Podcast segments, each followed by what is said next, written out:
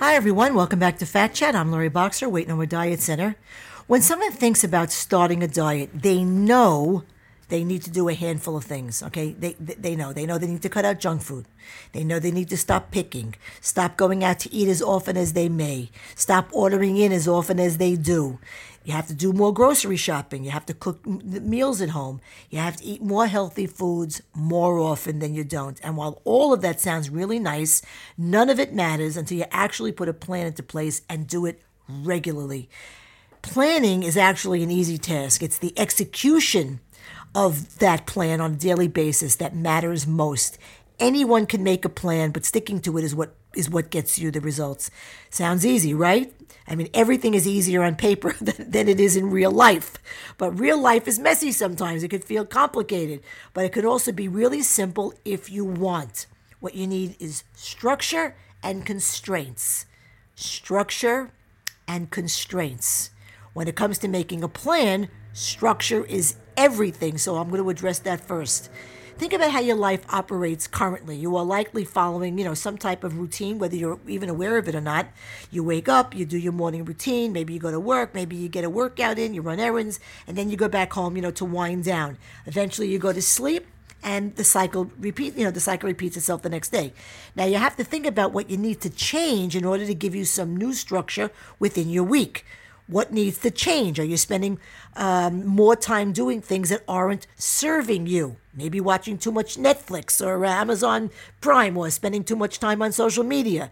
Next, you'll need to decide what's important. You know you want to stick to a diet regularly, so what can you do to make sure that happens?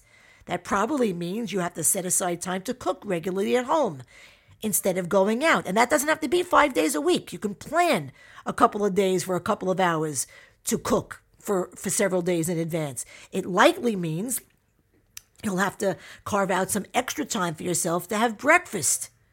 Uh, even if that means setting your alarm 30 minutes earlier than normal. Pack your lunch and snacks and prep your dinner in advance. So I've talked about structure.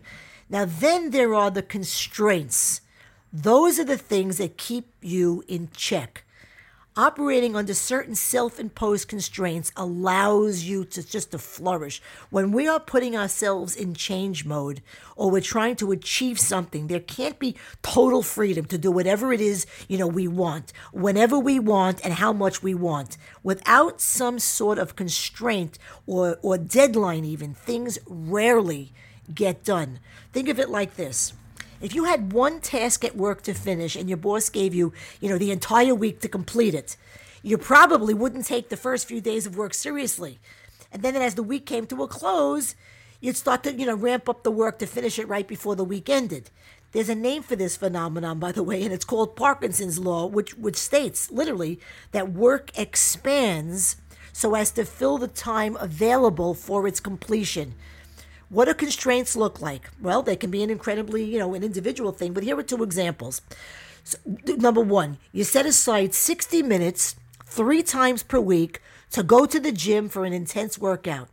And within those time segments, you go to the gym no matter what for a workout that is challenging. You don't cancel these appointments. You make sure all other things you do on a routine basis, like haircut appointments, nails, perhaps a doctor or dentist visit, grocery shopping, you make sure everything else is done around your gym sked, uh, segments that you've already planned to do. They don't get canceled or moved for anything else, of course, barring in a real emergency. Number two, you say to yourself, I will not eat junk food within the confines of my own house. Now, this way, you're forced to throw out any unhealthy foods or so-called uh, junk food that you would normally that you would, would normally eat. And since you're committed to eating better and sticking to your diet, this means that you're cooking and preparing food at home instead of going out. Now, the only way to get junk food is to go out it's not in your house, so you can't have it. You can't pick on it. It's not there for you. And then after a month or so, perhaps, the next constraint you make for yourself is by allowing only one meal outside of the house per week. You know, you see how this works?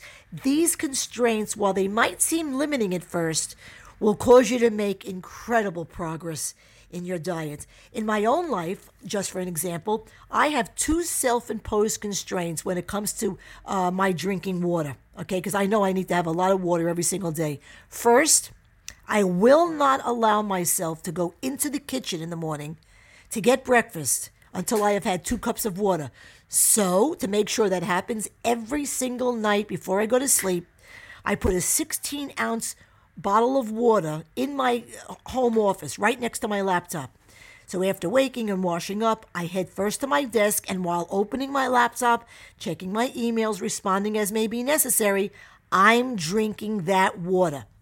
Additionally, I never leave my work office at the end of the day without another one of those 16 ounce bottles of water. It must be finished by the time I pull into my garage or I do not get out of the car until I do.